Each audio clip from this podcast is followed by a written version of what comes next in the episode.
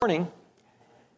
This doesn't work out so well when I am teaching class because I get to talking and fellowshipping, and then the preacher keeps going so long as biting into to class time. So um, I am teaching. What's that? I'm gonna have to talk to the preacher. Yes, I am. And um, I appreciate all of the wisecracks people have made about my fall that I had last night. It's good to know. I've been told. Uh, have a night that I've had a nice fall and all of those uh, dad jokes that people have. So nice trip. I just heard that one. So, um, of course, Ben is out of town again in a gospel meeting, and he asked if I would take this class dealing with 1 Timothy chapter 3 and the qualifications of elders. And so we started that. We might take one more week if Ben will allow me that. Uh, 1 Timothy chapter 3 and verse 1 says, This is a faithful saying, if a man desires the office of a bishop, he desires a good work. A bishop is an elder. We talked very briefly about the term desire. I oftentimes hear people list this as a qualification. I don't think it's a qualification. I think it is a clarification because many men don't really desire it. There are many things about being an elder that are not desirable, just like Jesus did not desire to go to the cross, but he did it because it was needed and he loved us. Many men serve as elders for that reason, but um, there are a lot of things that are not desirable about being an elder. I also believe that because after saying, if you desire, he says, an elder then must be blameless. So it is as if to say, if you desire to be an elder, that's good. Now, here are the qualifications. We talked about the word blameless. Literally, it means that which cannot be laid hold of. It means no charge of accusation can be uh, levied against this man. And we understand why. 1 Peter 5 and verse 3 says they must be examples to the flock. Then he must be the husband of one wife. That tells us only men can be elders and they must be married men. Thirdly, he must be uh, vigilant. Vigilant, the New King James says temperate, the ESV says self controlled. I'm thinking about very soon doing a sermon on discipline according to the Bible, and that is self control and temperance because I don't know that I've ever heard a sermon on that but the Bible says a lot about it. And an elder has to be one who is disciplined, he is self control, he has control of his emotions. This same word is sometimes translated as sober. It means it's the opposite of a person who's under the influence of alcohol. That person doesn't think clearly and they are not under control. Next is the actual word sober. It means sensible, serious minded. It is a person who controls their intellect, a person who is. Um, who loses his temper, who loses his control, who has fits of rage, is not fit to be an elder. A person could actually lose this qualification because of the effects of age on his mind. And so he could still be a good man, but age could cause him to lose this qualification. It's something that we always have to watch. Next, of good behavior. A good um, translation of this literally could be that he is a gentleman. He is not rude. He's not crude. He behaves himself appropriately. He's not going to tell um, distasteful jokes. Next, he is given to hospitality. Titus 1 and verse 8 says he's a lover of hospitality. This comes from two Greek words that uh, the first one is friendly, the second one is strangers. It literally means he's a lover of strangers, and we can appreciate why an elder needs to have this. Next, he must be a teacher. The King James says that he is apt to teach. And Titus says that he must be able to stop the mouths of the false teachers. And so he has to be able to teach at least to the degree that he can stop false teachers who would hurt the church. I actually I have had two or three calls this week from people in different congregations, even different states, about the issue of elders and the installation of elders. One congregation just split because they were installing elders. Oftentimes it causes a great deal of turmoil. The other, because they have put some men's names up to be elders, and some folks have objected. And one of the objections related to being apt to teach. We talked about this last week. Being apt to teach, sometimes people say, well, that word means able. It doesn't mean that he actually does it, it just means that he is able to do it. I have always said, how do you know that a man is able if he doesn't do it? It would be like me saying, My son is a great woodworker. Oh, really? Can we see some of his work? Well, he doesn't do any. I just know that he, he would be a great woodworker. It doesn't, the only way you know it is if he does it. In fact, the word literally means able and skillful. And so the person who is qualified to be an elder is a person who teaches. Then next is not given to wine. The ESV says a drunkard. Uh, the idea is this man does not drink alcoholic beverages. Can you imagine a man being an example to the flock and being sober minded and all of these other things if he is a person who drinks? A person who drinks alcohol cannot serve as an elder. Next, not a striker or a brawler. The New King James says he's not violent, but gentle. I actually had to go back and change because uh, that's one of the other qualifications. I had, instead of gentle, I noticed that I mistyped it and it said that he must be a Gentile. um, well, I guess most of us are, but, but that's not the word. He can't be violent and he has to be a Gentile. Um, he's not a quarrelsome man. Titus chapter 1 says he must not be soon angry. What does that mean? He's not somebody who loses his temper. If you see a person who just, he's a hothead, he's not qualified to be an elder. If that's how people think of him as a hothead, he cannot be an elder. We're describing a person who is not difficult, he's not contentious, he's not ornery, he doesn't have a short fuse. And you know, this actually applies to all Christians, doesn't it? James chapter 1 and verse 19, wherefore, my beloved brethren, let every man be swift to hear, slow to speak, slow to anger, slow to wrath. This applies to all Christians, but what he's saying is all Christians should have this. If a man doesn't, he can't be an elder. Proverbs 14 27 says, He that is soon angry deals foolishly. Verse 29 He that is slow to wrath is of great understanding. He that is slow to wrath is of great understanding. You can see why an elder would need that. Proverbs 15 and verse 18 points out that the one who is slow to anger appeases strife. What does that mean? A soft answer turns away wrath. A person who doesn't lose his temper, he can appease strife. So when a fight starts, if you're going to just blow up, that's going to add to it. But if you're a person who is calm in your disposition, then you can actually help quell it. You know, oftentimes young men, think about your men, think about yourself when you're in your late teens and your early 20s.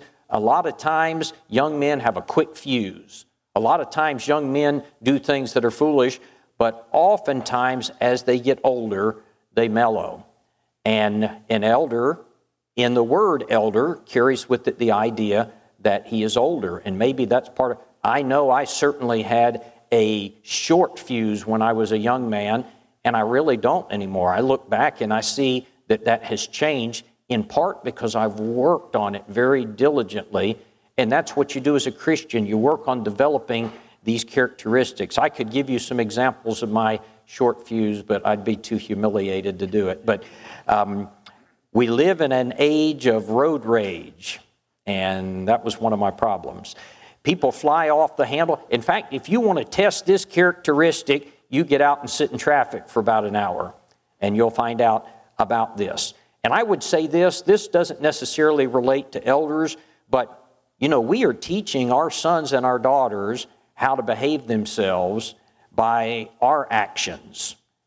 You know, if you are in traffic and you are flying off the handle and you are shaking your fist or you're saying things that are inappropriate, we shouldn't be surprised when we see our children do that because we have taught them what to do. And so uh, we need to ask ourselves, especially with reference to elders, elders have to have this characteristic. All right, next, an elder is not to be covetous. He's the, the King James says he's not to be greedy of filthy lucre. Is that the way we would say it? Anyone in here have any filthy lucre? What does that mean? Ill gotten gain. This is a person who is going to take money any way he can get money. The New King James just says he's not greedy for money.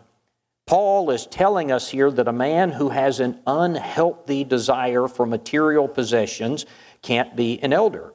The words not covetous in this verse are from um, a Greek phrase that literally means he's not fond of silver. It means he doesn't love things, not just money, but he doesn't love his material possessions. A man who loves his stuff is not fit to be an elder. Luke 12 and verse 15, Jesus said, Take heed and beware of covetousness, for a man's life does not consist of the abundance of the things which he possesses. In other words, Jesus said, This is not what life is all about.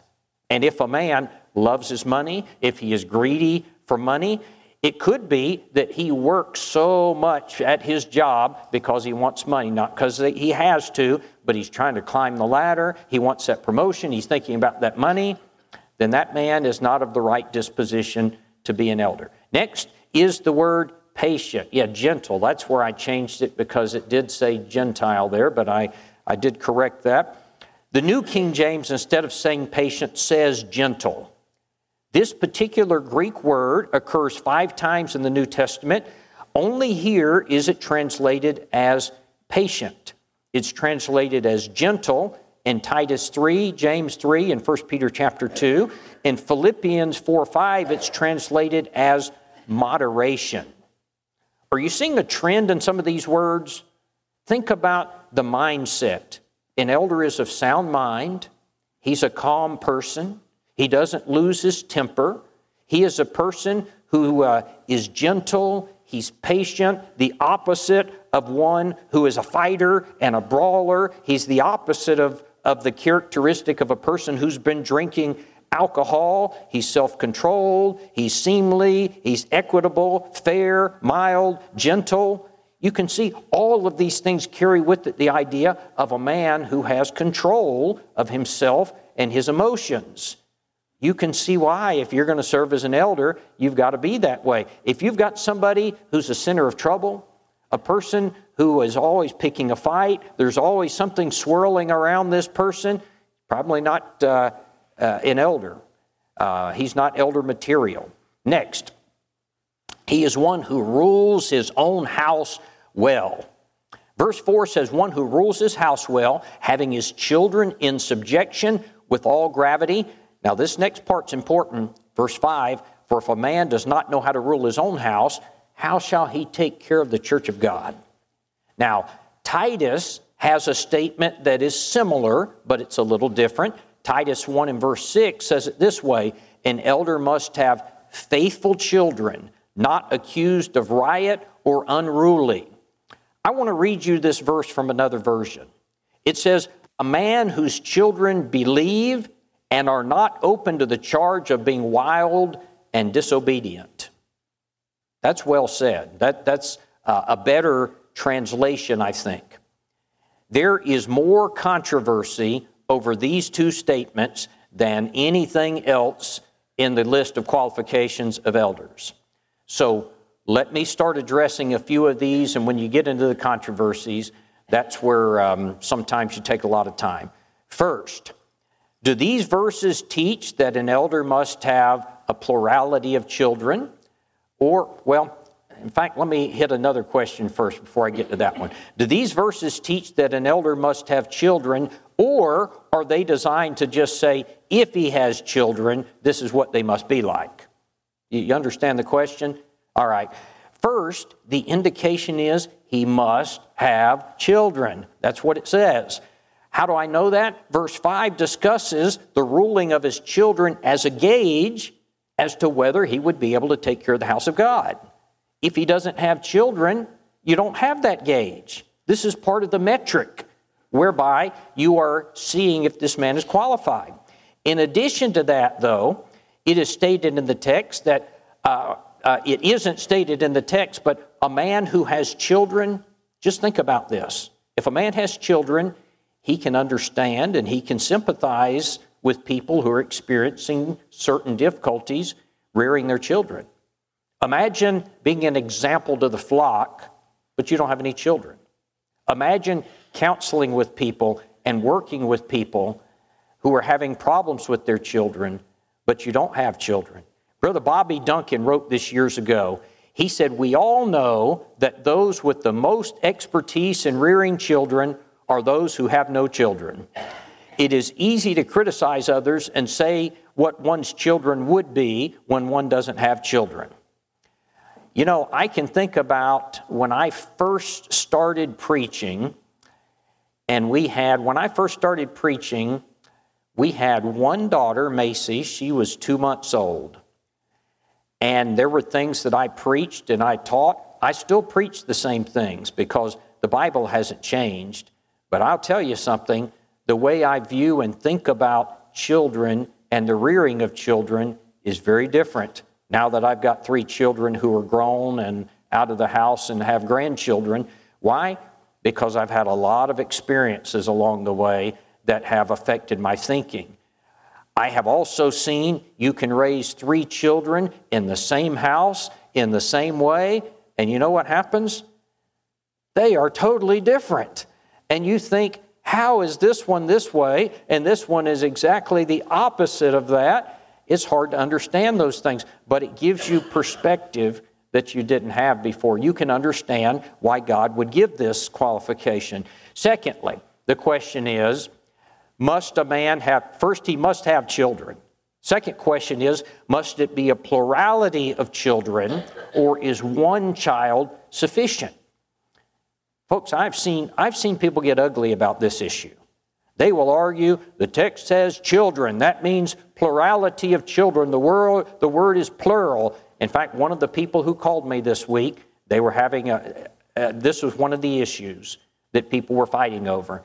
It was a person, I guess, who had one child, and the, the um, objector was saying, no, the word says children. You know, we use the word children generically, don't we? If I were to say, Everyone that has children, please raise your hand. If a person only had one child, would they raise their hand? Yes. We understand that the word means anyone that has offspring, one or more. More importantly, though, the Bible also uses the word generically. Can I show that? In many, many verses. In Matthew 22 24, there's a reference to the Levirate law of marriage. Moses said, If a man die having no children, his brother shall marry his wife and raise up seed unto his brother. Now, the word children is plural in the Greek and in the English, but actuality, it has reference to a child. It means if a person doesn't have at least one child, then this is the process you are to follow. The Bible gives the word in the plural, but it is a word that is used in the generic sense. In Genesis 21 and verse 7, it says about Sarah, um, who would have said unto Abraham that Sarah would have nursed children, but I have borne a son for him in his old age? What does that say? She nursed children, I have borne a son.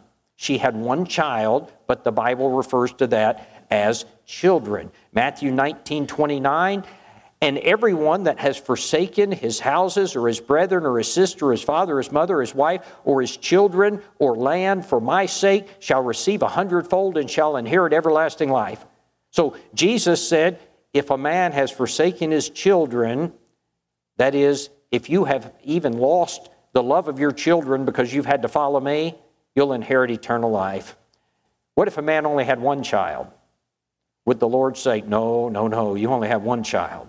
You see, the point, I could give you more verses to make this point, but the point is the Bible uses the word children generically. And so if a man has only one child, he meets the qualifications as the term is defined by the Bible. Now, sometimes people have argued this. They'll say, well, a man with only one child doesn't have as much expertise as a man that has two children. I guess that's right, but a man with two doesn't have as much expertise as a man with three. And a man with three doesn't have, and you can see the uh, fallacy of that argument. Uh, thirdly, if you have any questions, any questions or comments? Yes, sir. All right. Um, let's see. I've actually got that one coming up. So, um, class ends what, 11? Okay, we'll probably get to it. Thirdly, must an elder's children be faithful, or does the text mean that, does it mean they must be faithful Christians, or must they just be faithful to their father? Because some people have read that and they've said, well, this just means faithful children. That just means they're obedient to their father. You know, he rules his house well and they're not rebellious. He keeps them under control. Other people have said, no, faithful children means they must be faithful to God. I don't see any reason to believe here that it would have reference to anything other than faithfulness to Christ. Titus chapter 1 and verse 6 in the American Standard Version says this An elder must be one I might not get to that. Titus 1 and verse 6 in the American Standard says, An elder must be one having children that believe. And I think when you put uh, 1 Timothy 3 and Titus 1, faithful children and children that believe together, you conclude that he's talking about being faithful to the Lord. And so I believe that he's teaching a man must have at least one child and at least one child who is a Christian, or he is not qualified to be an elder. Well, then people will ask this well, what if a man has four children and one is faithful and three are not? You know, we could get into all kinds of hypotheticals like that, but I like what one brother said. He said he believed his rate of success should be greater than his rate of failure. Of failure. I don't believe the text is saying that all of a man's children have to be faithful if he is to be an elder. For example, if a man had 10 children and nine are faithful and one is not, some people would say, well, that disqualifies him. I don't think that's right. He's got nine faithful children and one is not. He has faithful children, which is what the, the uh, text states. Now, if he had 10 children and nine are not faithful and one is, I probably have a problem with that why? Because the text says how he has raised his household has bearing on how he can rule the household of God. If, if he has nine unfaithful and one faithful, it probably states something about him. And so I think the Lord is expecting our judgment and knowledge of the individual and his circumstances to be used here. All right? How about this next question that uh, was brought up? I almost hate to open this door before um, the bell rings, but what about after they leave the house? There is a lot of dissension, disagreement with brethren about after they leave the house. The word having here in the Greek is a present active participle of the verb to have. Now, you might say, You've bored us already. Why are you going into this? I'm going into this because it's debated. And I, we really need to dig and see what this means.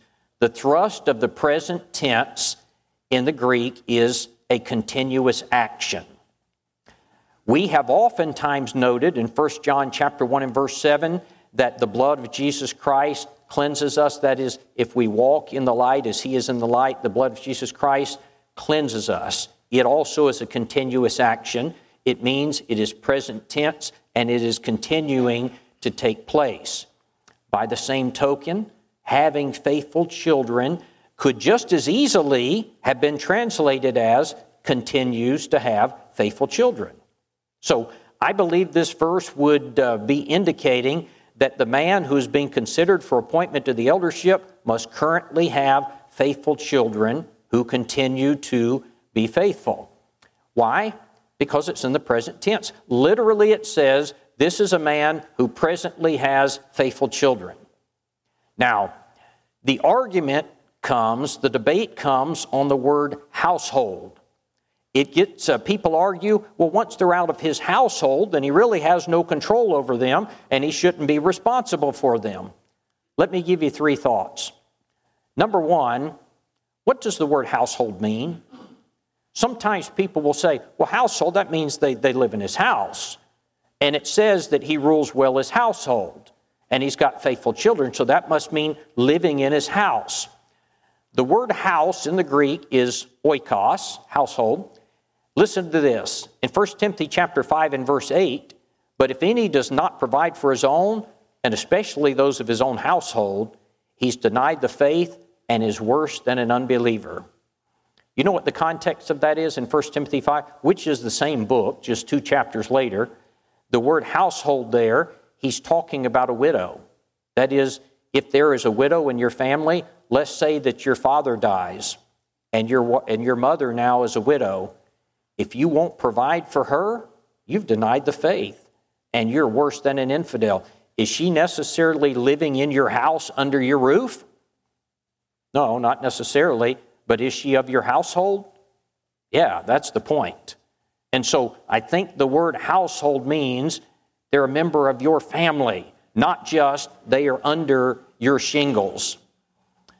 All right, I tell you what, um, if Ben will uh, be okay with this, I'll continue next week and go through some of these more difficult questions. And I want to spend a little more time on this one to explain uh, why I believe what I do. Uh, and I don't believe it lightly. I've really gone through this in detail and studied it. So, uh, all right, thank you very much. Appreciate it.